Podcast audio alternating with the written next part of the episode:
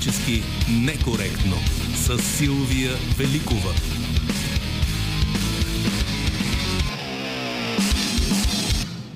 Здравейте от екипа ни, редактор е Добрина Карамболова, звукорежисьор Кремена Пръвчева и Велина Георгиева и връзката на политически некоректно с последователите ни в социалните мрежи. Към вас днес ще имаме въпрос. Днес ще слушаме Мак Нофлър на 12 август, той става на 72. Мой гост е професор Любомир Топалов, изследовател в Центъра за изследване на конституционална демокрация към Бостонския колеж. С него ще говорим за популизма и проявленията му по света и у нас. Въпросът ни към вас е, кои парламентарни групи ще подкрепят правителството на Пламен Николов, ще събере ли то достатъчно гласове, кой какво печели или губи от подкрепа или на подкрепа за проекто кабинета на има такъв народ. Пишете ни в а, социалните мрежи или се обадете след 13 на ефирните ни телефони. Очакваме и кратките ви отговори в анкетата ни в стори на Facebook и Instagram, както и в Twitter. Ще мине ли кабинета Николов? Ще сравним резултатите от отговорите ви днес с тези от е, анкети от предходните издания на Политически некоректно. Политически некоректно. Гост политически некоректно днес е професор Любомир Топалов. Той е следовател и гост-професор в Центъра за изследване на конституционалната демокрация към Бостонския колеж. Почти 11 години е преподавал в университета Мейджи в Токио. Автор е на книгата «Политическа економия на популизма». Под заглавието на книгата е «Успех и крах на либералните демокрации». Преди да огледаме посланията и да ги видим как звучат на наш терен, малко информация около работата по книгата. Колко време ви отне? Всъщност самата идея за книгата започна още преди 7, 8 или 9 години. По какъв повод? Това е част от моите изследвания като цяло, заниманията ми с сравнителната политология и интереса ми в темата за демокрациите. И възникна от един така много, според мен е елементарен въпрос, но въпрос, който няма елементарен отговор. Дали популизмът не е част от демократичния процес? Така в един момент даже го бях нарекал първородният грях на демокрацията, защото популизмът всъщност е опит за да се обърне този, който търси подкрепата на избирателите, с нещо, което може на тях да на им тях хареса. Им харесва да. Въпросът беше къде се слага тази граница. Изглежда малко като линия в пясъка, която може да се мести напред и назад, в зависимост от това кой я слага. Така най-големия ми подтик да се занимавам с тази тема не беше всъщност изгряването на Тръмп. Аз преди това започнах вече да събирам информация, но когато Барак Обама, бившият бивш президент на Америка, излезе, мисля, че беше 2016 юли месец примерно, и каза, аз съм популист. Те после веднага се опитаха да го контрират и да казват, не, не си популист, друг е популист, но той тогава каза, аз съм популист. Един безспорно интелигентен еродиран човек, който е с много и административен опит като президент Барак Обама и да излезе и да каже аз съм президент. И аз тогава си казах, всъщност има едно объркване. Хората, а и аз самия не бях наясно до къде стига популизма и къде започва, може би, политическата дисциплина политическия процес. И това беше началото на изследването. Да се върнем към демокрацията. Защо тя се оказва хранително да се появи популизма? Всъщност симбиозата между популизъм и демокрация е, е много характерна за тази вълна на популизъм. Има много вълни на популизъм. Популизма не е нещо, което е, се появило сега, въпреки че сега е много модерно да се говори за това нещо. То, между другото, понякога се използва като някакво универсално обяснение. Абе, той е популист. Това понякога означава, че той е популист, няма смисъл чак толкова да му, да му обръщаме сериозно внимание. Точно в този смисъл даже намирам един много странен, но интересен паралел между популизма и тероризма. Защото по същия начин, както ние обичаме да казваме този е терорист, но не обичаме да казват, че аз съм терорист, нали? когато към мен е използвано, той е като нарицателно. Ти си патриот, той е терорист. Точно така. Или съм борец за свобода. свобода да. по същия начин, другият е популист, аз съм демократ. Тоест, идеята за популизма вече се изместила от чисто схоластичния начин на анализ на това какво означава популизъм и е влязла в риториката на, на съвремието като някакъв вид обида към другите. Да му сложим това название популист и да го отпишеме, че не е качествен политик. Но интересно е за тази симбиоза между либералната демокрация и популизма, защото според мен популизмът е именно предвестник на много от проблемите, които се появяват все повече с либералната демокрация, особено в развитите демокрации. Ние определено имаме проблеми, имаме някакъв вид пропадане на, на основите на либералната демокрация, размиване на това какво е са очакванията на хората и какво всъщност представлява политическият модел. И това до някъде не е защото политическият модел толкова се изкривил, а защото очакванията на хората са изкривили. А това всичко се базира на разминаване в идеологиите или в това, което аз наричам от една страна основополагащ мит на всяка идеология, включително либералната демокрация и реалността. Всяка една идеология, според мен, се базира поне на два принципа, на един основополагащ мит, който постоянно се сменя в контекста на реалността и да го наречеме благородната лъжа. Това са ценностите, които се очакват хората да приемат, за да може да се получи някаква социална кохерентност. И всеки път, когато има разминаване между реалността и този основополагащ мит или очакванията на хората, се получава един крах, една бездна, която става все по-голяма и по-голяма и в един един момент хората развиват е, особен вид цинизъм към политическата система. Това се видя и с предишните големи идеологии, като комунизъм, фашизъм, не тези идеологии на 20 век и борбата между тях. Либералната демокрация в един момент победи преди 30 и малко години е, с е, падането на комунизма, с идването Ще на... донесе свободата. Донесе свободата, но, но с тази свобода тя вече нямаше реален противник, нямаше начин по който да се въздържа от развитието на нещо, което според мен е вид надменност. Победата винаги носи усещане за надменност и се смяташе, че тя е без альтернатива. Нали? Тогава Франсис Кояма, един все още много влиятелен теоретик, но също така и прагматик на демокрациите в Америка, написа, че това е края на историята. В смисъл не, че историята ще свърши, а че всъщност няма Няма какво повече, повече да нищо да се случи. Точно. А има ли? А коя е альтернативата на либералната демокрация? Е, това е най-големия проблем, че всъщност в момента имаме, аз ги наричам лъжи пророци, имаме много альтернативи, които се предлагат, но нито една от тях не ми се струва добра. Проблемът е, че либералната демокрация има проблем, но нямаме альтернатива. И мисля, че това е основният проблем на политическите системи, не само в България. И ние го виждаме в българският политически контекст. Нито една от политическите партии в момента, които спечелиха изборите, няма солидна идеология, която да събира хората и да ги мотивира за, за гласуване. Всяко нещо е базирано предимно на личност, на някаква харизма на личността, на разпознаване на личността или на някакво отричане, антипредишните, но те не са на базата отново на идеолога, а на базата на, на, на личност и може би някакъв модел, за който се говори. Те говорят за изчегъртване реално. Но да, всички... това е думата на, на тези избори. да, но при всички положения няма идеологии, които да дават идентичност на избирателя. И това не е само в България. Това е и в Франция, това е и в Англия, това е в Америка и навсякъде, където имаме тези развити консолидирани демокрации. И от тази гледна точка проблемът в момента е, че няма альтернатива на либералната демокрация, но самата либерална демокрация не работи вече. Защото има голямо разминаване между реалността и това, което е либералната демокрация като идеология предлага на хората, очакванията. Това е защото политиците се отклониха от това, което преди 30 години се е разбирало под либерална демокрация или защото се увеличи пропаста между хората и политиците, доверието към политиците? Доверието към политиците според мен е много важно, но за мен проблемите са по-скоро структурни. Идват от факта, че този основополагащ мит на либералната демокрация се базира на тази идея за първо меритокрация. Всеки, който много е, е умен и трудолюбив, ще успее. А в един момент се е казва, така. че не е така. Да, като се огледаме наоколо, виждаме, че не е така. Второ, че има равнопоставеност на началната стартиращата точка. Тоест, няма значение дали идвате от богато семейство, от бедно семейство, дали вашия дядо е бил образован или баща образован, дали е, те са ви потикнали към по-сериозно образование. Ако вие наистина имате тези качества и искате да работите съвсем искрено за своето благо, както и за благото на обществото, вие ще успеете. И това нещо се показва, че не е така. До някъде економическото неравенство, размиването на политическите ценности, отново казвам, липсата на, на обединяваща идея и идентичност, политическа идентичност и навлизането на раздробяване на социални групи, които всяка една от тях искат уникален статут в обществото, да бъдат третирани с най-голямо внимание, но същото време уникално, никой друг да не бъде третиран, защото те всеки един индивид е уникален. Нали? Все пак идеята на либерализма от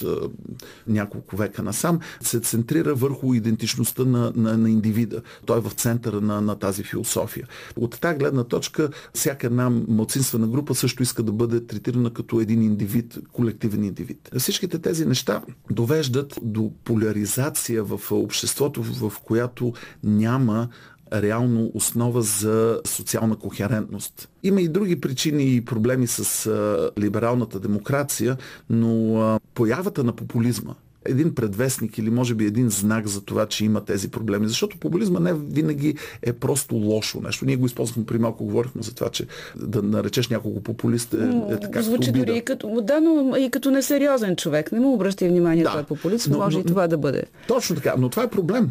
Защото много често популистите, политическите популисти, аз така изследвам... Могат да бъдат и опасни. Между другото, например, можем ли да кажем и, че и популизма убива в случая с това, което стана край Капитолия при смяната между двамата президенти.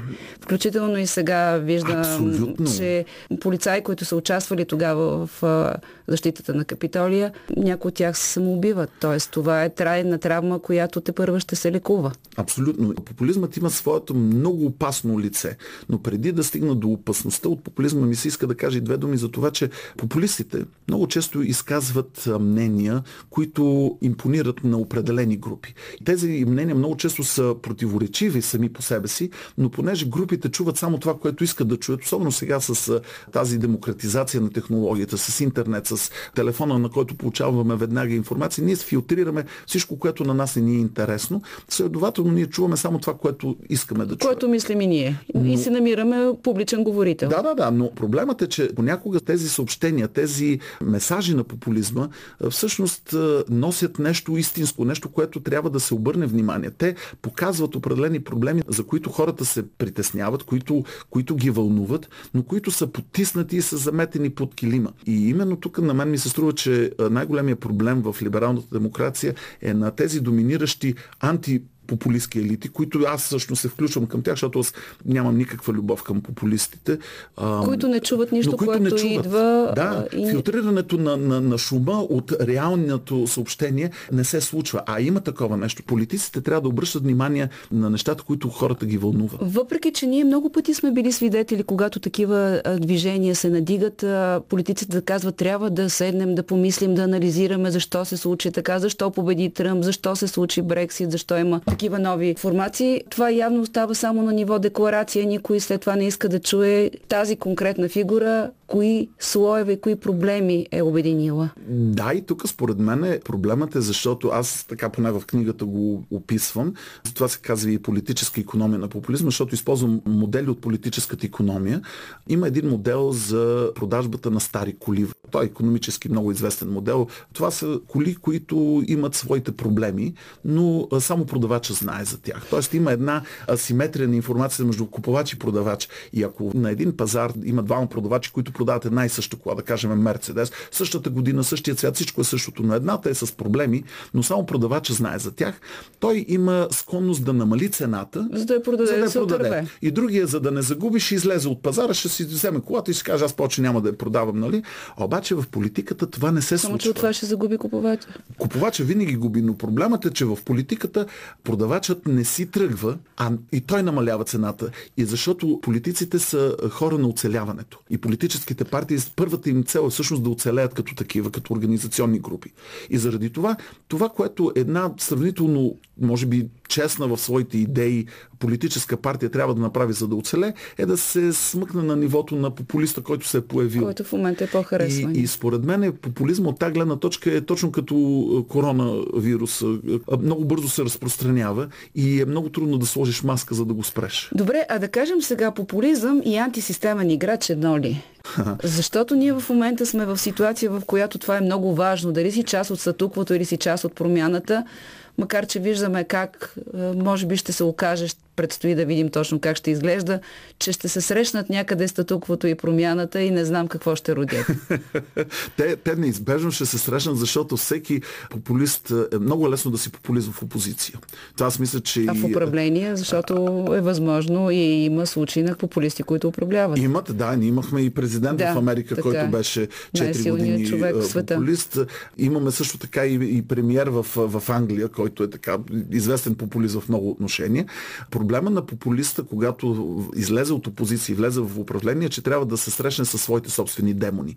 Това са всичките тези идеи, които той или тя са пропагандирали, че няма да правиме компромиси с този или с онзи, че ам, политическия компромис като цяло е нещо лошо, че ам, принципността в политиките е, е най-важното нещо. Истината е, че политиките се, се променят постоянно и една абсолютна принципност може да доведе до много тежки последици, до катаклизми социални. Трябва да има нагласене към това, че обществото е един много сложен композит от най-различни групи индивиди, които имат своите вярвания, своите идеи, своите идеали и не може да бъдат сложени в една група. От тази гледна точка един такъв безкомпромисен принципен модел на управление може да доведе само до по-голямо антагонизиране в обществото и до определени чисто практически проблеми, административни и економически. Сега въпросът е обаче доколко има значение в каква среда вирее популиста, защото ние видяхме и покрай Тръм, видяхме и покрай цялата сага с Брексит, че когато има работещи институции и други институции, отвъд фигурата, която оглавява тази популистската фигура и нейната институция, все пак има своеобразен коректив и нещата не излизат от релси, защото все пак има демократични устой. Но в такива крехки държави, като нашата, като източноевропейските, които още регулираме институциите си, колко опасно е начало на държавата да стои популист? Ето тук се връщаме в началото на разговор, когато ме попитахте каква е альтернативата за либералната демокрация. За мен няма альтернатива именно заради това. Една консолидирана демократична система предлага механизми за корекция. Но за да има механизми за корекция, трябва да има работещи институции, които са независими една от друга и които така могат да коригират себе Власт, власт възпира е един израз, който често употребяваме Точно така. До някъде това, което се случи в Америка е, че имаше институционален отпор на популизма на Тръмп. Имаше също така и отпор от самата политическа система, защото нито една от политическите партии, той така превзе да кажем републиканската партия в известен смисъл, но те според мен го мразят повече, отколкото демократите. Защото той ги натика в ъгъл, но нито една политическа партия не го припозна като политик, като някой от тях. Защото самия процес на политическо управление и на присъствие в политиката е образователен до някъде. Там човек се научава по какъв начин администрацията и бюрокрацията работи, какви са механизмите, какви са институциите и как те работят. Докато Тръмп дойде и се опита да го разруши това нещо, не му го позволиха. Така, обаче, когато идва един Орбан, един Борисов, ето сега всички се чудим какво ще доведе Слави и когато обикновено институциите са, следват победителя, какво може да се случи с тази държава? Ми на времето е имало папо цезаризъм и цезаропапизъм. Али, от една страна там, където институцията подчинява папата и другата, където папата подчинява институцията. Страхувам се, че това са местата, където има много по-голяма опасност за демократичните устои на обществото. Защото това, което се получава и би могло да се получи в контекста на България, например, е една нежелана политическа апатия и цинизъм, от страна на, на избирателите, защото те след това си казват, всички са маскари, гледай го и той, и оня, и няма кой да дойде. Ето сега много хора гласуваха за Слави Трифонов с очакването, че той и на неговата е формация той ще промени. Е, как да промениш нещо, като ти самият е, трябва да бъдеш част от тази система, за да я промениш и властта е слабка. И трябва да, да разчиташ на гласовете на останалите партии, които Разбира са част се, от да, да, защото не, не можеш Нямаш да получиш. достатъчно. Аз до някъде си мисля, че това е добре, че няма достатъчно, защото тогава може би пък ще да бъде още по-страшно страшно. От тази гледна точка, аз гледам от гледната точка на, на избирателя, се развива един определен цинизъм, в който вече нямаш интерес в политическия процес и се почва едно желание за идване на силна личност. Значи все повече се измества центъра от институционалната демокрация върху персоналната. Някой, който да раздава. Да, и, и, и за това се глорифицират хора като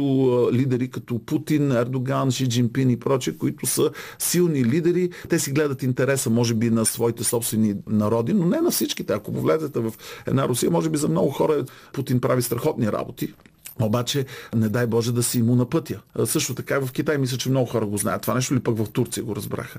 От тази гледна точка опасността е залитането към желанието да се придърпат силни лидери. Да кажем, в България се говори за, може би, въвеждане на, или път към президентска република. Това ще е много страшно, защото според мен президентската република ще бъде много по-неуправляема и много по-деспотична до някъде, отколкото парламентарна. Всъщност това е по-скоро едно пошило, защото то пак отново е въпрос на гласуване на настоящия политически елит за такава промяна. Той едва ли ще я разреши, но да, това е едно от пошилата, които се размахват, че има амбиции настоящия президент да въведе президентска република. В правилният контекст на голяма криза и на отчаяност, да кажем, на много хора, една такава силна личност би могла да обърне вълната. И затова тук не говоря само за, за Слави Трифонов, даже не говоря за сегашния президент, но да кажем, един президент в правилното място, на правилното време, би могъл да направи, нали, така да се обърне към хората. Ето ние виждаме, че всъщност популистите и не само в България използват а, референдуми все повече.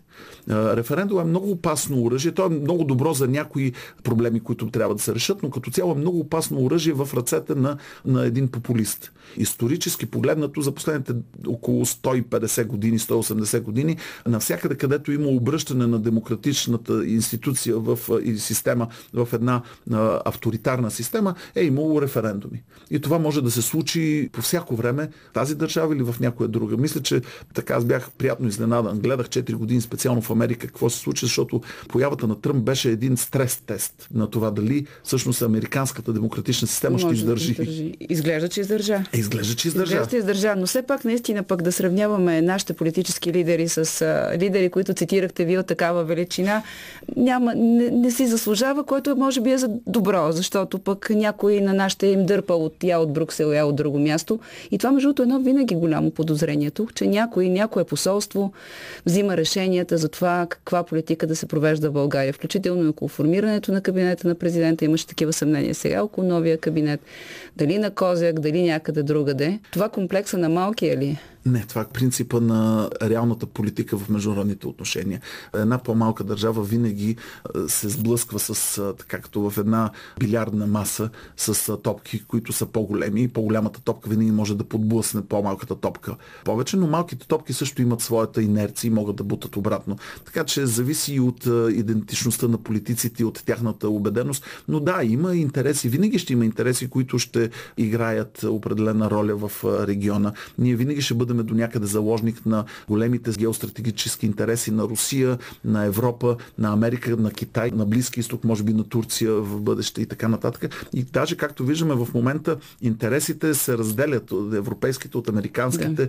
и от, от руските. Затова аз имам една такава теория, че всъщност има възраждане на буферните държави. Буферните е, територии, държави традиционно от хиляди години сам са били, за да предпазват големи сили да се сблъскат директно. Проблема на буферите са, че те са точно както на влака най-долу и са първите, които се блъскат и са най-мръсните и са най-чупливи. Трябва да са здрави, но са най- най-много се удрят, за да поемат от удара между вагоните. По същия начин буферните държави, в които, пак отново казвам една от е, моя теория, на времето са били управлявани чисто политически, а сега вече са предимно економически контролирани. И да, България ще има тези влияния, които ще се сблъскват постоянно. Въпросът е дали ще имаме национално отговорни политици, които няма да се интересуват единствено и само от своето оцеляване и забогатяване, а ще отстояват определен интерес, който да бъде национален до някъде. Има ли шанс това да се случи в България и защо как изглежда това очакване за политици, устояващи националния интерес, на фона на постоянното подозрение, че всъщност това са политици, зад които стоят олигарси и защо други сили, нелегитимни, извън институционални? Аз се страхувам, че в момента съществуващият по-скоро политико-економически модел в България наподобява до някъде така един неофеодален модел, в който държава държавата е само един от играчите. Има много други играчи, които много често са и по-силни. И държавата трябва да се съобразява с тях. Това не е уникално само за България, но проблема в контекста на България... Да, по-крехки държави, като нашата, вероятно това може да е доста проблематичен. Да, може да бъде, особено ако тези олигархични кръгове превземат държавния апарат до някъде за, да, за своя собствена облага и тогава няма да се Вие случи. сте чувал завладяна държава, дълбока държава, превзета държава. Да, ами не, те са, това са категории в а, сравнителната политология. Да, наистина ние имаме завладяна администрация, завладяна държава до някъде. Нямаме тази независима администрация и независима съдебна система. Аз не съм толкова специалист, вие сте повече специалист по съдебната система и правовата система в България, но ние виждаме, че и там е една завладяна държава, където държавата се използва за бухалка, а не се използва за независимо прилагане на закона. Поравно и към всички. От тази гледна точка, то е едно блато, което се страхувам, че няма да, да, да може да бъде източно, както Тръмп се надяваше да източва в американското блато. Тук е по-сериозно блато и не виждам начин по който може да бъде коригирано, защото една истинска силна държава би могла да вкара в затвора най-богатия си гражданин за 24 часа, ако този гражданин направи някакво нарушение на закона. Аз не мисля, че в наша държава може да се вкара в затвора и един дребно богат, добре свързан човек, откъдето и да е било, независимо какво престъпление или прегрешение е извършил. Освен ако силният бизнесмен не пожелая това да се случи на, на неговия конкурент, защото ние това го виждаме в България в момента. Част от грубата война за власт, която може да се види. Винаги е било така, нали, кой се намира по-близо до центъра на властта. И тук отново се връщам към съвсем началото на разговора ни. Говорихме за проблемите с либералната демокрация. Ето това е един от основните проблеми. Ние съмняхме, че либералната демокрация е нещо, което може да бъде постигнато и консолидирано. 30 години по-късно ние нямаме такава консолидирана институционална демокрация с работещи демократични институции, която да позволи независима преценка и така париране на интересите на индивидите. Винаги ще има индивиди с много силни интереси и позиции, но нямаме държава, която да може да ги, им ги ограничи. Това също озверява хората, защото се оказва, че всеки един трябва да гравитира към а, някаква личност, което беше големия проблем и на комунизма в един момент. Нали, комунизма по същия начин говореше, че точно така. Ако имаш човек, който да си запише в тефтерчето какво да. трябва, нали, всичко ще се реши. Сега е добре. Сега е същото. Трябваше да са равни, а пък не са равни. Имаше по-равни. Това се оказа абсолютно същото, само че доста по-отворено в някаква степен степен. Може би обяснението това, което казахте вие. Просто държавата е само един от многото играчи, често не най-силния. Последен въпрос. Избори до дупка, избори до промяна, която да нормализира институционално държавата, това път ли е? Защото така ни се случи тази година, съвсем на често избори. Това сме го виждали в други държави. Там сякаш не изглежда такова сътресение толкова често да има избори, но какво носи всеки следващ избор? Коригира или потвърждава? Изборът като цяло е процес, в който се променя статуквото. Има един теоретик на демокрациите Адам Шеворски, който казва, че начинът по който познаваме една демокрация е по това, че в демокрациите политическите партии губят избори. Имаме политически партии, които губят изборите, следователно имаме вероятно демокрация по неговия минималистичен начин на дефиниция на това какво е демокрация.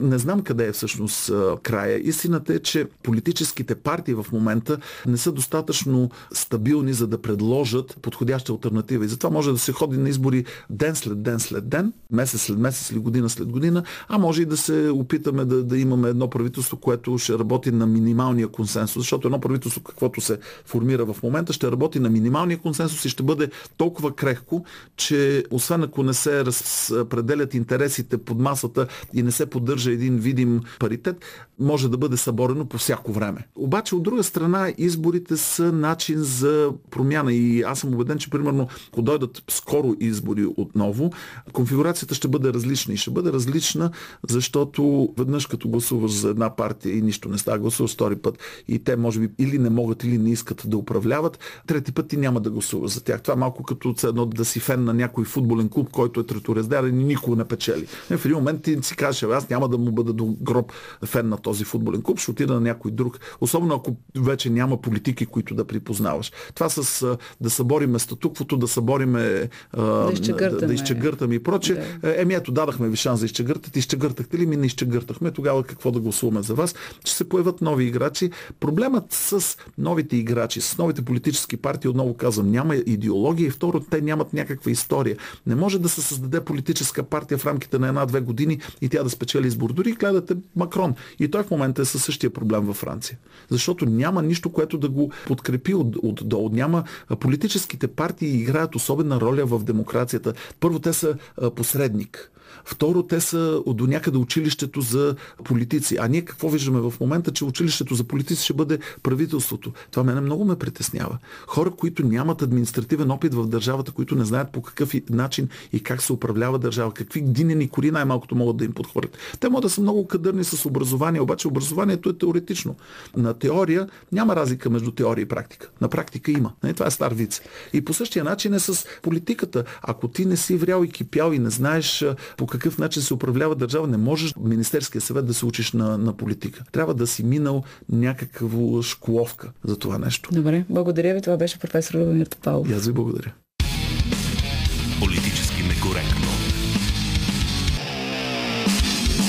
Днес ще си говорим за съдбата или по-скоро перспективите пред предложения от има такъв народ проекто кабинет. Кои парламентарни групи според вас ще подкрепят правителството на Пламен Никол? Ще събере ли то достатъчно гласове?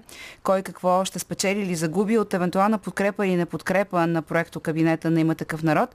Очакваме ви на нашите телефони. Преди да чуем първия слушател, с, започваме с мнението на Румен Митов в скайп.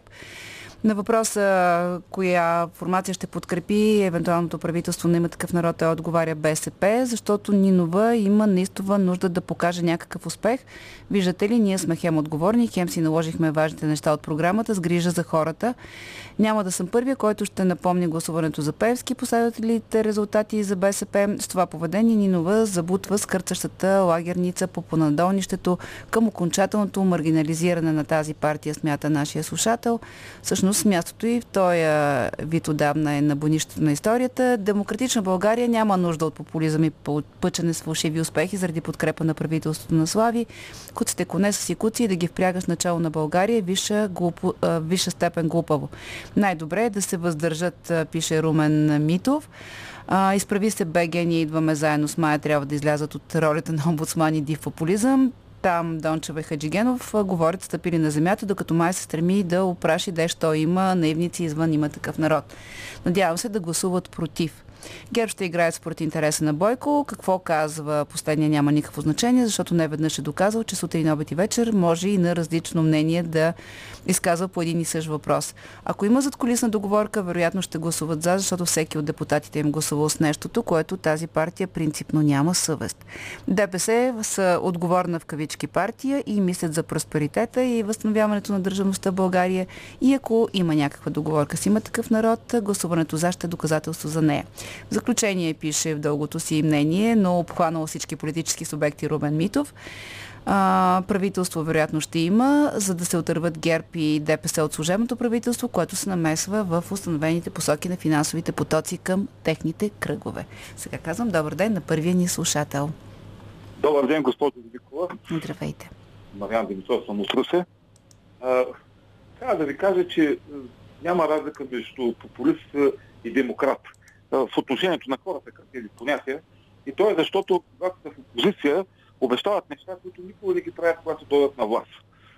И народът продължава да живее по същия тежък начин, по който е живял през годините. Колкото до въпроса, който задавате, бих цитирал едно мнение, стига са направили на бълъци. То не е моето, то е на вашия цирачен гост Явор Божинков, който преди изборите си спомняше, че Слави Трифонов и Бойко Борисов били приятели. А, обаче вчера вече не си спомня такова нещо и тежко е на тази партия, която пуска в национален ефир да обяснява кой как се гласува един човек, който не е член на, на тази партия. Това са такива маневри, предприяти от кръга около Динова и от самата ние, с която са целят в следващите избори, защото, за съжаление, нещата според мен отиват насам. Тоест, какво смятате, че БСП ще подкрепи или в крайна сметка няма да подкрепи правителството? БСП ще подкрепи правителство, защото тя няма интерес от нови избори. Кръга Нинова няма интерес от нови избори. Но и, то въпреки това няма да мине, така ли? Защото казахте, че вървим към... Ако, ако случайно... Да, вървим към нови избори. Ако, ако случайно то мини, това правителство, ще бъде с отделни гласове от ГЕРБ и от ДПС, които просто ще уж ще покажат колко са демократични и, и как техните народни представители имат собствено мнение и гласуват поред собствената си съвест. Но това ще бъдат предварителни договорки, които няма как да знам дали не се, няма такива договорки между хората с много пари, които са финансират съответните партии. Еми ето, в сряда около 10-11 всички ще, ще сме наясно, защото знаете, че след края на, на, на гласуването има и разпечатка с гласуването, така че ще видим кой как. Сега към следващия ни слушател, здравейте. Здравейте. Инженер Димитров от Силистра. Сегашното дередже, морално, политическо, всякакво дередже на България се дължи най-вече на последните 20 години на работа, упоритата работа на подставените лица от Куко Бент, Слави Трифонов и сценаристите му и разбира се на Бойко Митев Борисов. Деградацията, моралната деградация най-вече дължи на Слави Трифонов. И който се допре до него, той е омърсен. Аз не бих си хвърлял сапона на тези хора. Е, тези хора трябва да бъдат изчегъртани със същата жестоко, с която трябва да бъде Те в момента са първа политическа сила, така че... Как... Това са духовни мутри. Какво, как, сме, как, да, как, как да стане това? Те са първа политическа сила и в момента имат абсолютно законовото право да правят правителство. Какво, каква е вашата прогноза? Ви кажа. Госпожо е, Великова, е, тези хора е, не трябва да направят правителство трябва да се отиде към, служи, към а, а, третия мандат служебно правителство и аз бих дал а, мандатът на изправи се е, Ние идваме. БГ е, мутри вън или какви бяха там сега. Така. Е, а не на БСП, защото край на краищата не е хубава асоциация. И кой да подкрепи това правителство според вас, ако изправи се ние идваме не подкрепят правителството на Трифонов, защо да очакват подкрепа за своето? Изправи се, те трябва, значи май много е тази мисия, трябва да предложи служебното правителство да стане нормално Разбрах, само че силно съмнително е, изглежда то да получи подкрепата на ГЕРБ, на ДПС и на има такъв народ. Благодаря ви. Тони Генов пише в, в Фейсбук, като ползва и темата на интервюто с Любомир Топалов, което чухте преди един. Популизма на има такъв народ няма начин да не доведе до нови предсрочни избори. Не е нормално избирателите да гласуват за промяна, а да получат подмяна. Не съм гласувал за има такъв народ, но някак си мислих, че могат да направят промяна, но все пак имах доста големи резерви, тъй като това, което съм видял техния лидер през годините ми е ясно какво представлява и че е част от статуквото. Това шоу беше създадено в началото на прехода за умишлен отдушник на народа, за пъклените планове на също това статукво. Той смята, че без лустрация няма демокрация и сега отново към слушателите ни на телефоните. Здравейте! Здравейте, добър ден, госпожо Великова. Много се радвам, че най-после се свързахме.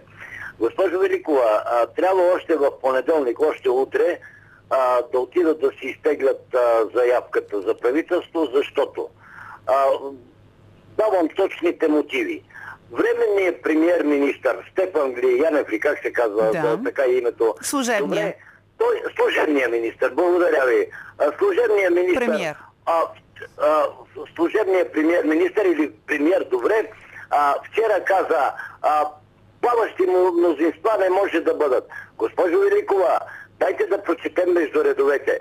Той заповяда на другарката Корнелия Нинова нито един да не гласува по този начин. Той по този начин им забрани. Те са а, стара комунистическа комбина. Да така че, Нататък, от Чакайте, чакайте. Само, може ли да кажа нещо преди да продължите нататък? Аз не знам защо Слушам ви, решихте, слушам ви. защо решихте, че Стефан Янев е стара, от стара комунистическа роднина. Това е един а, дългогодишен военен, който в момента работи при президента. Президента Радев нямаме данни да е партиен член в този смисъл. Защо направихте тази връзка? Още повече, Вижте. че, още повече, че и вчера в това предаване и днес неделя 150 ние чухме, че БСП изглежда склонна да подкрепи правителството и не е възприела тези думи като призив не гласувайте за него.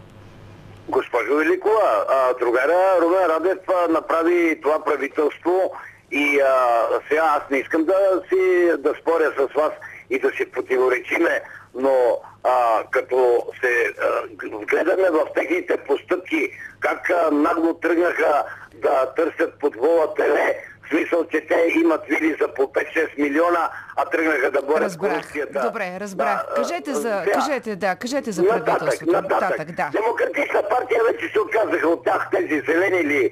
А, Така, а, зелените в демократична. България, да. Точно така и оттам отпаднаха гласове. Сега, а, Майя Манолова, ако и бъде дадено само това да мета, те там, а, дето създадаха мутрите, па след това да им преперат парите, па след това да а, викат мутри вън. Ако на тази партия и бъде дадено е, даден мандат, можете ли да си, може ли всички да си представиме как в Европейския съюз диктора, говорителя казва, а сега ще говори премьер-министъра на България Арман Бабикян. Можете ли да, да видите Защо? какво ще Какво стане? искате да кажете с това? Ако- Защо? ако Това е български гражданин. Ако добре гражданина, но някак си не си пасва. Защо да не си спорим. пасва? Не, не. Защо? Еми, Защо Арман водим позор? не може да бъде министър на Защо България. да не може да да е. бъде? Всеки може да бъде министър на България, ако има потенциал за това, без значение как се казва. Добре, добре, съгласен съм, съгласен съм, ама а, някак си няма да ни препознаят в Европейския Така ли? по този начин. Не съм убедена. Виждаме лидери в различни държави, които също не представляват основния етнос там, пък са много добри министър-председатели. Благодаря ви. Продължаваме с мнение на Пламен Петков във Фейсбук. Силно се надявам да не мине правителството на има такъв народ. Като гледам какви са специалисти, ме е страх да помисля какво ще направят, ако стъпят длъжност. Не съм гласувал за тях, но смятам, че отстъпиха от всичко, което обещаха на избирателите си. Ам, ако дойдат на власт, а, сигурен е нашия слушател, че с действията си волни или неволни, на следващите избори ще върнат Борисов и то на бял кон и с мнозинство. Интересна гледна точка, защото от една страна пък тези, които смятат, че трябва да има правителство на всяка цена, сега смятат, че ако няма, ще се върне Борисов. Нашия слушател пък смята, че с управлението на има такъв народ със сигурност ще се върне Борисов. Явно така, страха е от това да няма отново завръщане на управление на ГЕРБ. Към телефоните сега отново. Здравейте. Здравейте, госпожо Великова. Никога няма да се върне Борисов. Борисов е политически труп и всички, които 30 години си под България, са вече политически трупове. Питам аз колко още 300 години ли трябва да чакаме да потъваме в тинестото блато с това тинесто народно събрание, с тези блатни народни представители, за да чакаме България да я унищожим напълно. Доктор Бодоров е на телефона. Тоест, И какво е питам, вашето... Има ли, питам вашето... българите, има ли още наивници да смятат, че в това народно събрание има такива хора? Тоест, способни? какво е вашето мнение? Това правителство така или иначе трябва да бъде да мине през това народно събрание? Няма да мине това Няма да мине и Аз ще отидем на други много избори. Пъти ще въртим в омегосен кръг, докато Нови не избори. Добре, това е президентска вашето. република с нова конституция, с нова избирателна Аз система. а, Благодаря. мисля, че съм водила този разговор с вас. Президентска република, за да има, трябва да има решение за свикване на Велико народно събрание, което да бъде свикано от тези депутати, които вие наричате дъно, дънотиня и така нататък. Тоест, а, нали, да видим как би могло да се реализира това. Балин Балинов а, в Фейсбук а, пише, че на него и предишния и настоящия механичен сбор от министри му се струват като нескопосен опит да се спази формална конституционна процедура. И веднага след изборите в този случай присъствието на определени личности обаче напомня с подавен вик за помощ. Определени професионални или маргинализирани общности има кодови думи, знаци или действия, които се ползват критични моменти, за да привлекат внимание и помощ от околните, определени имена в този проект кабинет и определени действия на най-многочислената парламентарна група за него символизират паника и маркиране на непреодолими страхови зависимости. В този смисъл не оправдаваме и не подкрепям, но все повече съчувствам на има такъв народ, пише Балин Балинов във Фейсбук. И последният ни слушател в този кръг от разговор с вас. Здравейте! Здравейте!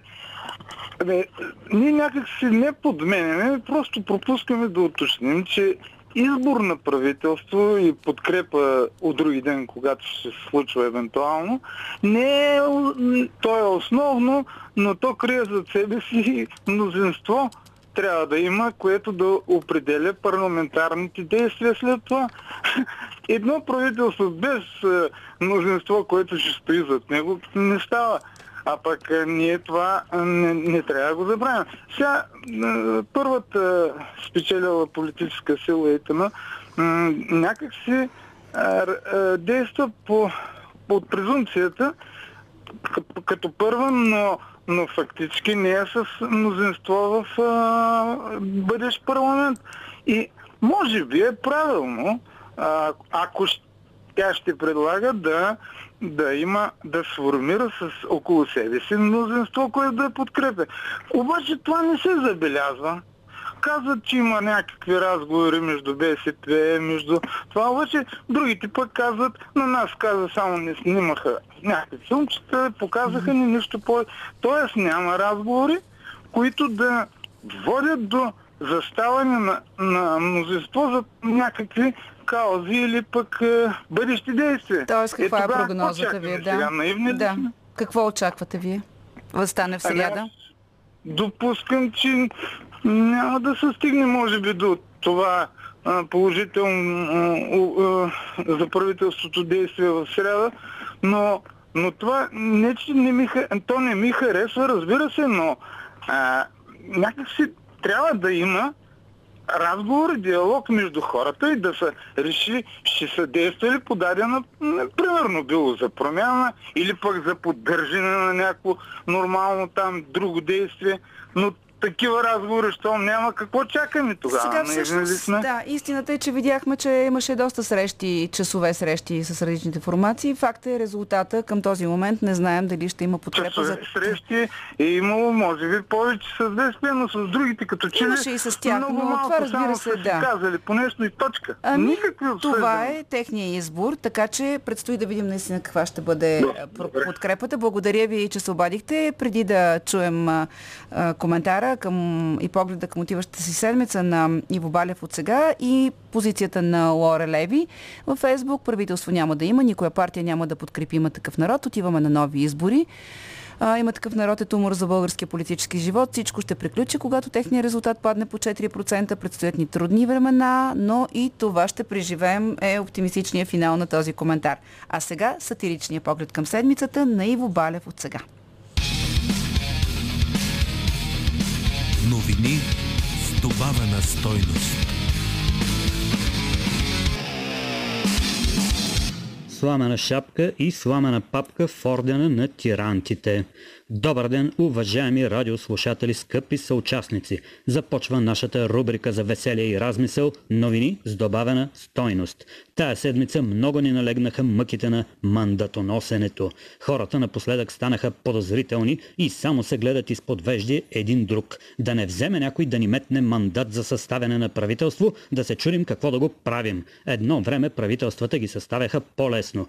Политическите лидери бяха някак по-безгрижни. Шапка на тояга или както е описано в жизнерадостните песни от българския фолклор Парампаджик, парампаджик, сламена шапка, дървен чепик. Например, господин бившият цар Сакско-Борготски си провеждаше някаква своя политика и за нея даваше такива мъгляви обяснения, че тълкователите и до сега си блъскат главите безотешно.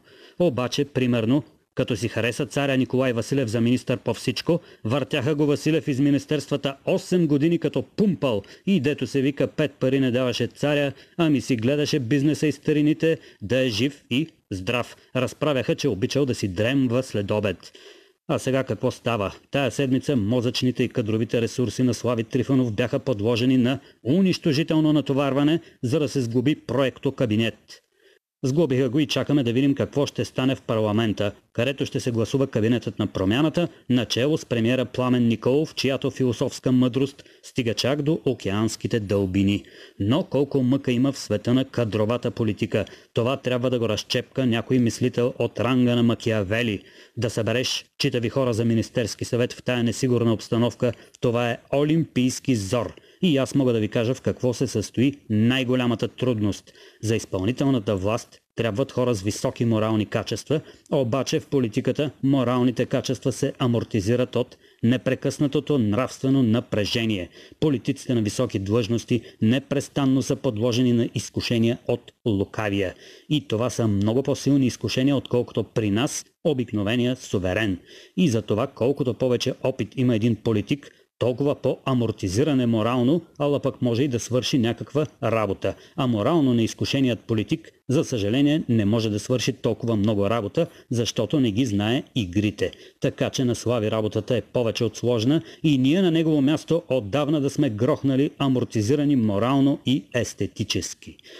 Едно от тежките подозрения към проекто премиера Николов е, че изпълнява сламени функции. Си реч той е общо взето невинен от морална гледна точка, но не се знае колко и чия работа може да свърши.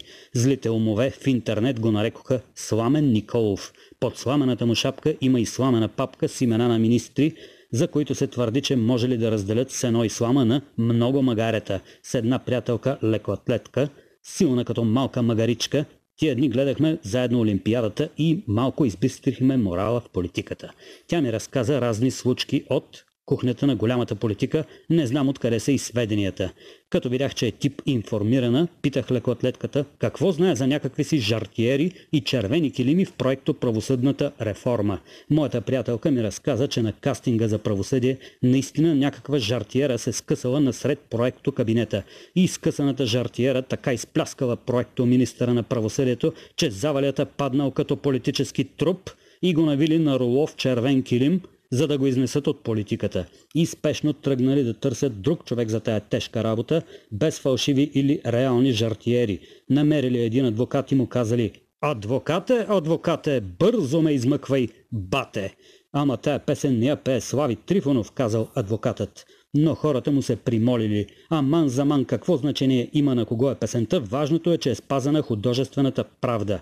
Давай да правим дълбока реформа в правосъдието. И адвокатът се навил, казал, ще го измъкнем бате Слави на тоя етап.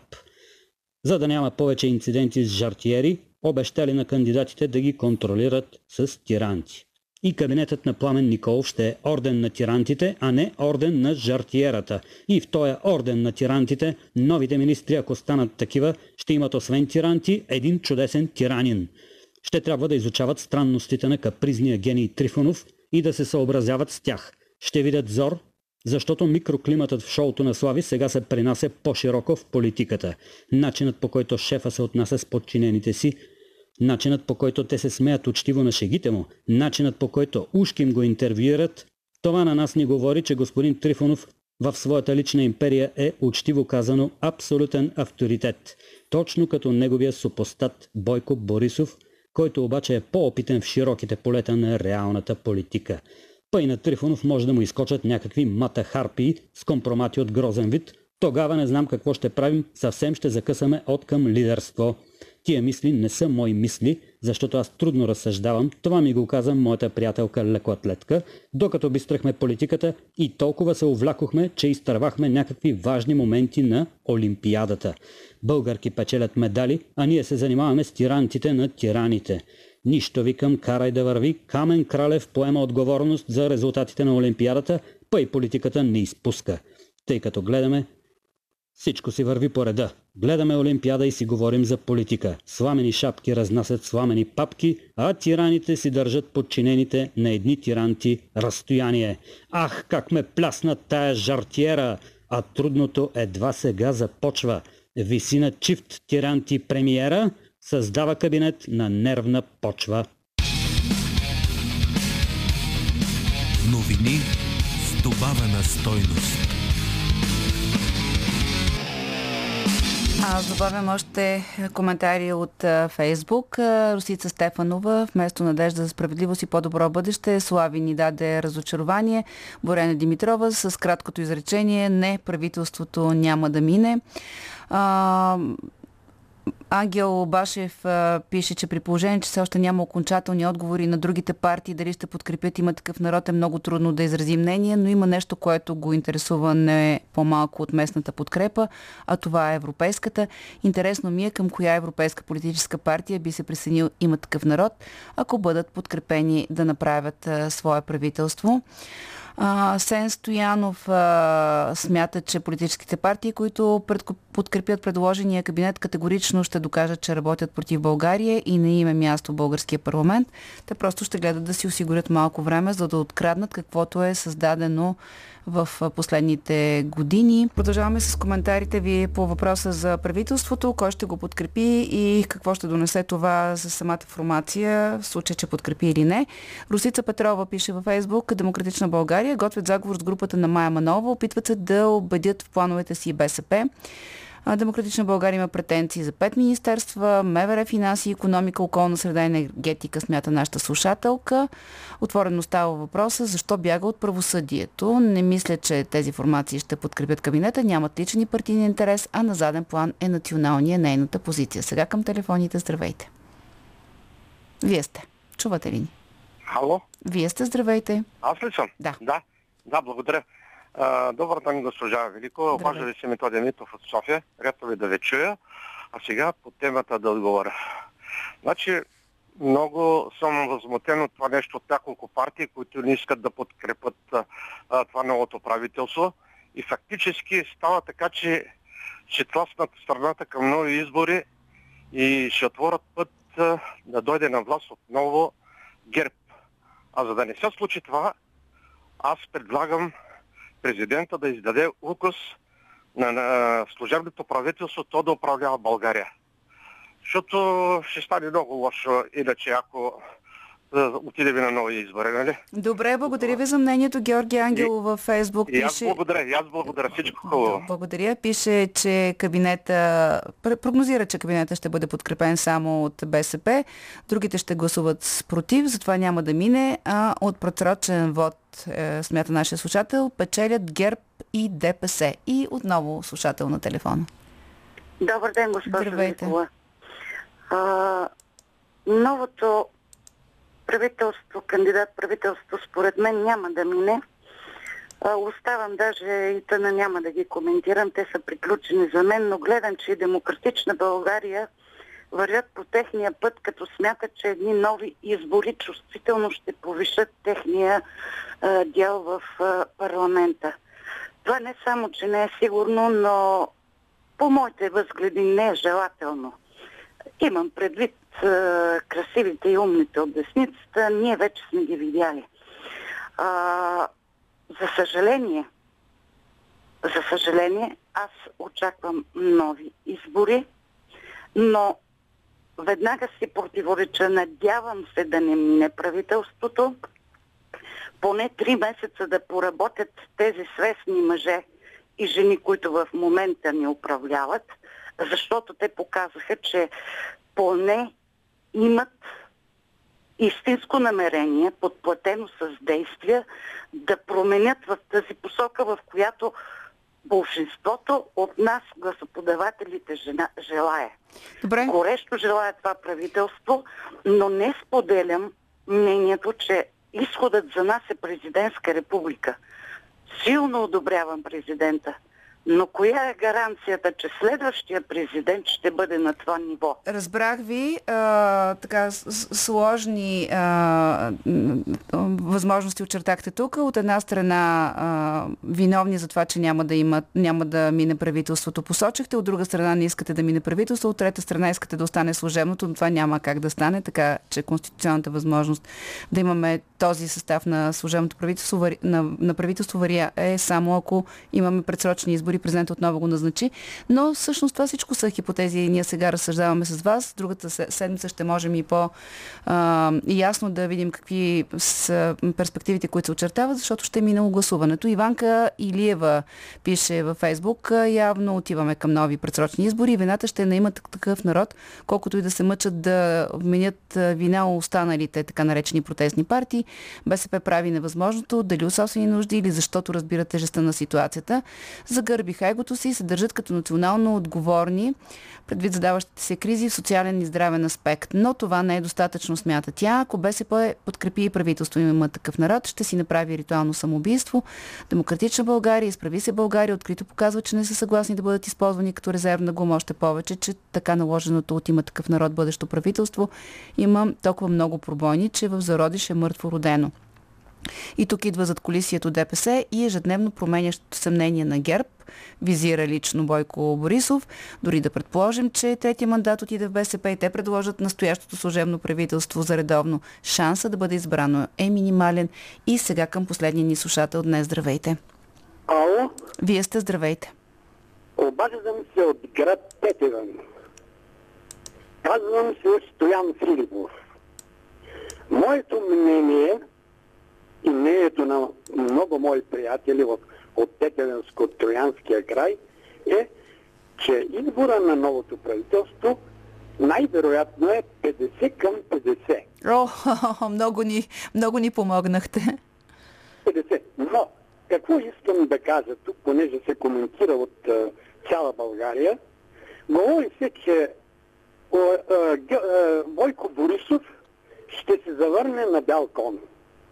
Нашето мнение, или моето мнение лично, е, че Бойко Борисов нито на бял, нито на червен, нито на арабски черен кон няма да се върне вече. Има една поговорка, която вие по-добре знаете от мен, която казва Сик транзит глория мунди. Но, ало. Слушаме ви.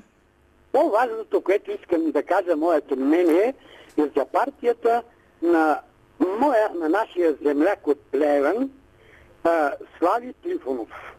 Защото ние сме бивша Плевенска област. И Тетевен, и Лесидрен. Моля ви да сте кратък, защото имаме секунди. А, а, а, струва ми се, че а, партията има такъв народ, те не са наясно. И а, Слави Трифонов може да изиграе на живо и да се повтори ролята на Дон Кихот, който смята да стане странстващитър, така и слави, да се занимава с политика, да изостави това великолепно предаване, което има световен значение даже и да се хвани с такая вятърна мелница, наречена политика. Разбрах ви. Благодаря ви много за обаждането. Ще ви чакаме отново на нашите ефирни телефони. Имаме минутка, за да обобщим резултатите от анкетата ни. Преди по-малко от месец, на 17 юли, ви попитахме, ще има ли правителство на има такъв народ. Тогава повече от половината гласували във Фейсбук бяха категорични, че правителство ще има. В Инстаграм и Туитър пък мнозинството смяташе обратното. Миналата седмица в съботната анкета на Петър Волгин въпросът беше ще подкрепи ли парламента правителство с премиер Пламен Николов. Отново резултатите във Фейсбук, където сте и най-активни, показаха, че според вас а, повечето смятат, че да, правителството ще събере подкрепа. В Инстаграм и Твитър бяха отново скептиците. Днес, след политическите страсти от изминалата седмица, отново ви питаме, ще мине ли кабинета на Пламен Николов? Знаем имената, знаем и направените промени. Този път и в трите ни профила в социалните мрежи категоричното мнение, че предложеното правителство няма да бъде прието от парламента в сряда. Ето и процентите. Във Фейсбук така смята 68%, в Инстаграм 67%, в Твитър 85%. Предстои да видим дали всички наши коментари днес, вашите прогнози ще се потвърдят с гласуването в сряда, за когато се очаква да бъде проведено то в парламента. Сега малко ще се поразтоварим, защото ако у нас политическото лято е политически натоварена, то в другите държави си е лято, хората почиват и се веселят, отмарят. Как отмарят политиците там? Сега ще ни разкаже Силвия Петрова. Отвъд хоризонта.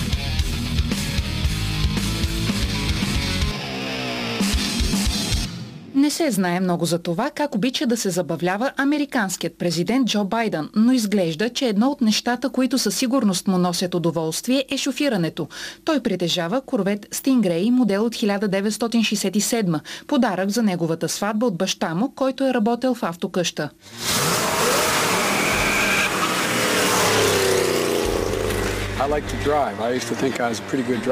Обичам да шофирам. Приемах се за доста добър шофьор като млад. Обичам тази кола. С нея свързвам само невероятни спомени. Как само шофираше баща ми. Когато седнеш зад волана, чувстваш, че контролираш нещата напълно. Си Цзинпин, лидерът на втората водеща економическа сила в света, Китай е почитател на книгите. Най-любимото ми хоби е четенето. Четенето за мен е начин на живот. Да прочитам книги от различни жанрове е хобито, което е било част от целия ми живот.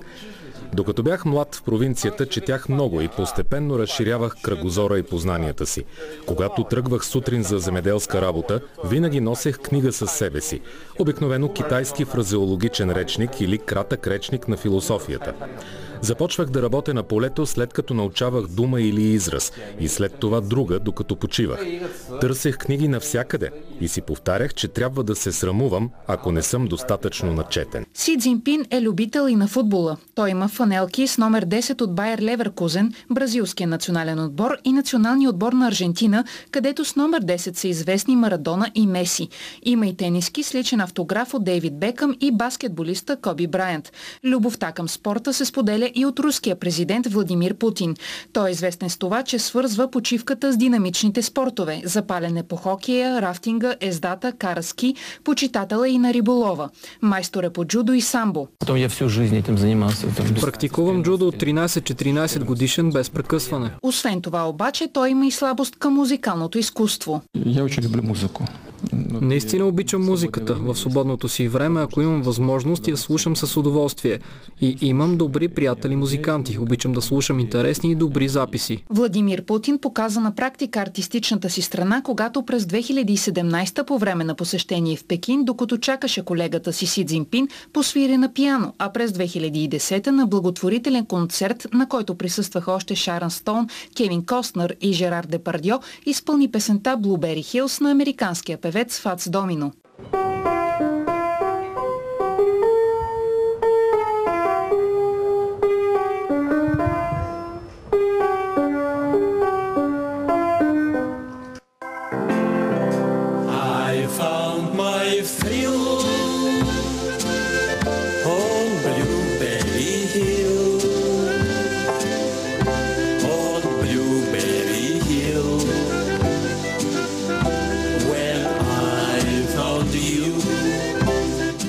Владимир Путин е известен и с това, че обича животните. Има четири кучета, участва в научни проекти, свързани с фауната, председател е на настоятелството на Руското географско дружество и активно се занимава с защитата на редки видове.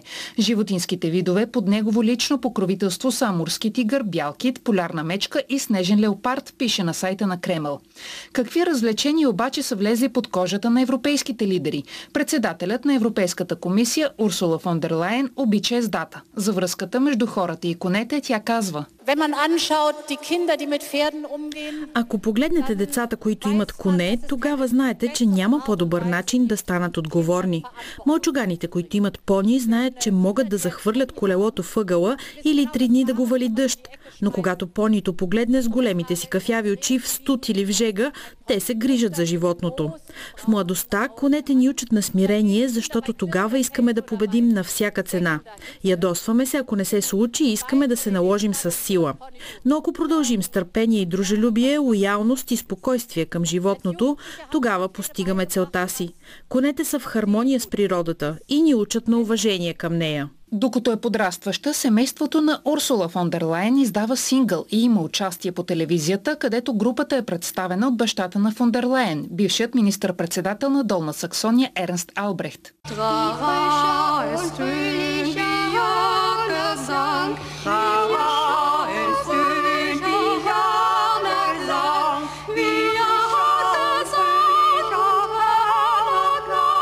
германският канцлер Ангела Меркел, която е в края на политическата си кариера, ще има повече време да се отдаде на хобитата си.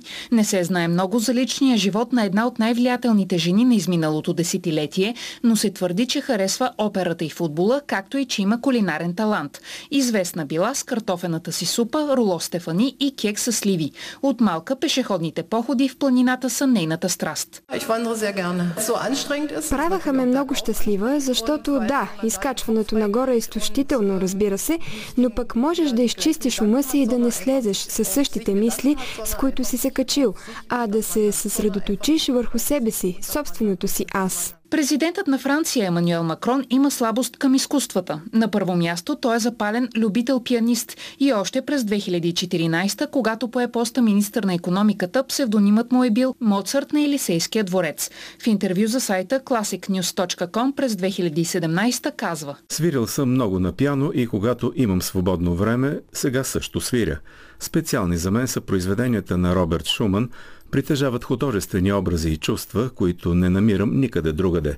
Обичам и Ференц Лист, този голям модерен европеец, но едновременно с това свързан с големите традиции. Искрата на неговите произведения свети и днес, след толкова много години. Силна страна на френския президент е и литературата. Предизвикан от журналист, той успя по памет да изрецитира първите реплики на Алцест от пиесата Мизантроп от Молиер. Махнете се за Бога. Вървете си, нали ви казах. Moi, je veux me fâcher, ne veux point entendre. Не ще да слушам. Не, ще ме оставите ли? Питам ви на мира. Moi, votre ami, rayez cela de vos papiers. J'ai fait jusqu'ici profession de l'être, mais après ce qu'en vous je viens de voir paraître, je vous déclare net que je ne le suis plus et ne veux nulle place en des cœurs corrompus. Приятел, вие ли? Ах, ама че шега. Приятел бях ви аз и то какъв приятел, но повече не съм, за близък съм ви смятал. Обаче ви видях и чак ме достраша. Уви за вашата покварена душа. Макрон е почитател и на седмото изкуство. Като ученик е искал да стане актьор и е първият френски президент появил се във филм, който беше излъчен извън конкурсната програма на фестивала в Кан през 2018. В него той не влиза в чужд образ, а се появява изненадващо по време на спор между двама режисьори, как точно трябва да заснемат сцената с него. Подобен флирт с киното имаха и кралица Елизабет II, която участва в краткия филм Happy and Glorious, заедно с Дайниел Крейг в ролята на Джеймс Бонд за откриване на Олимпийските игри в Лондон през 2012. Нелсън Мандела пък рецитира реплики на Малкъм Екс във филм на Спайк Ли от 1992. Много преди да стане президент, бившият американски държавен глава Доналд Тръмп се появи за кратко във втората част на поредицата сам вкъщи. Нетипично хоби има британският премьер Борис Джонсън. I have a thing where I make models of аз правя макети на автобуси. Вземам стари дървени щайги и ги боядисвам. Рисувам пътниците, които се забавляват в чудесния автобус. И за финал да споменем интересите на политиците от нашия регион. Оскъдна е подобна информация за турския президент Раджеп Ердоган, но за него се знае, че е играл полупрофесионален футбол. Сръбският му колега Александър Вучич пък през 2009 участва в сръбската версия на предаването Танцувай с звездите. Министър-председателят на Северна Македония Зоран Заев изглежда е фен на високите скорости, защото по време на почивките си често е заснеман да кара мотор.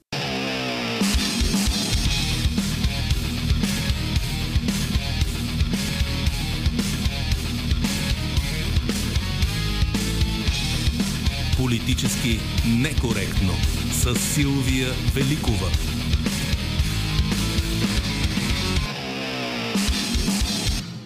И след този прекрасен материал на Силвия Петрова за хобитата на известните и другите в екипа ни, Добрина Крамболова, Кремена Пръвчева, Ивелина Георгиева и Марина Великова. Днешната и вчерашната ни плейлиста и предаванията от двата дни на уикенда можете да чуете и на страницата на Политически некоректно във Фейсбук, както и да ни слушате отново в подкаста ни в SoundCloud и Spotify.